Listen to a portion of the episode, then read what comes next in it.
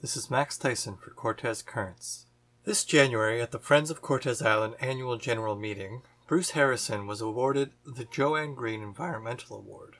The Joanne Green Award is an honor for leadership in community based environmental awareness, protection, and restoration.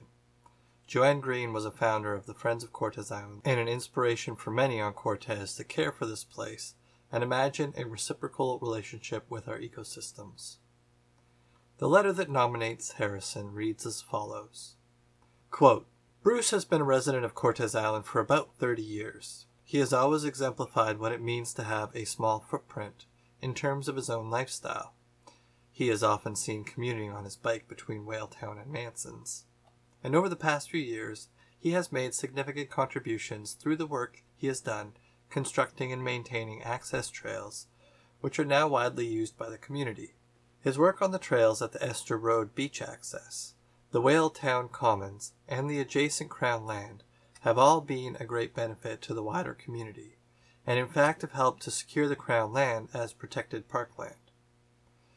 The trail access in the Whaletown Commons area has made Whaletown into a very walkable neighborhood, which has significantly decreased the need for motorized vehicles.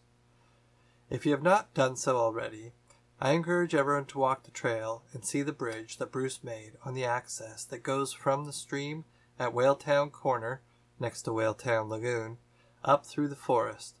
All this work has been 100% volunteer.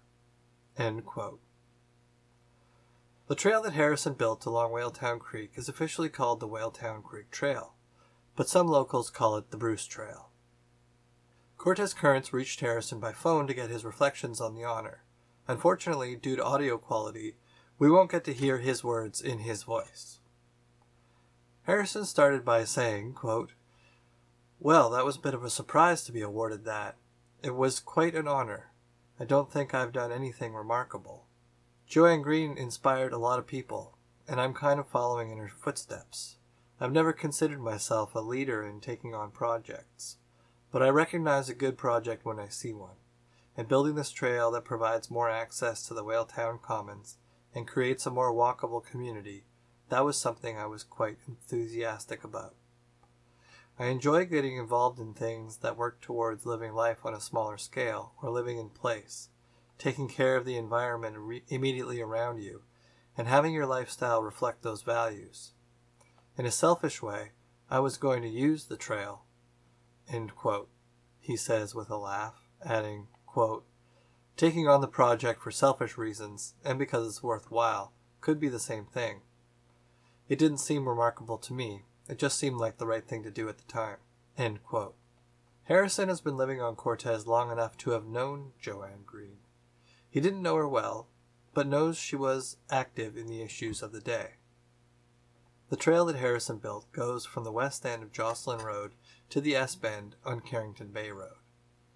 Harrison recalls the trail connection being talked about among neighbors for a long time before Nova Anderson and staff at the SRD, the Strathcona Regional District, brought the idea forward with community members in an official and legal way. While the trail building was underway, the culvert where Whaletown Creek passes under Carrington Bay Road was being replaced with a bottomless culvert more friendly to spawning salmon. Sean Wong, the DFO Department of Fisheries and Oceans fish passage expert, lent some expertise and materials to Bruce's crossing of Whaletown Creek, resulting in a clean and long term solution. The award nomination letter describes Harrison's small ecological footprint. Harrison said that for him, this looks like riding his bike a lot, avoiding purchasing things, getting projects done around his property by hand in a simple and slower way, and growing a garden and an orchard. Harrison points to his parents' frugality as inspiration for his lifestyle choices. Quote, they always tried to fix whatever they had before they would consider buying something new, quote, he said. Quote, it just feels right to slow down and not be so productive.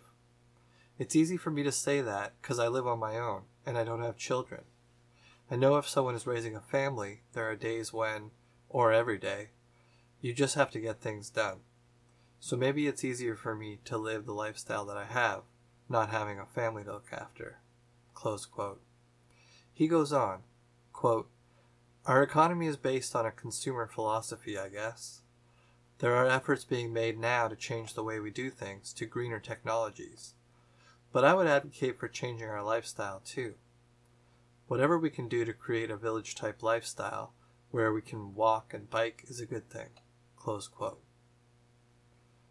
Harrison doesn't have the internet at home. He does have a tablet computer that he connects to the World Wide Web at community Wi Fi locations, and he's considering getting the fiber optic connection when it comes around, but he's not sure.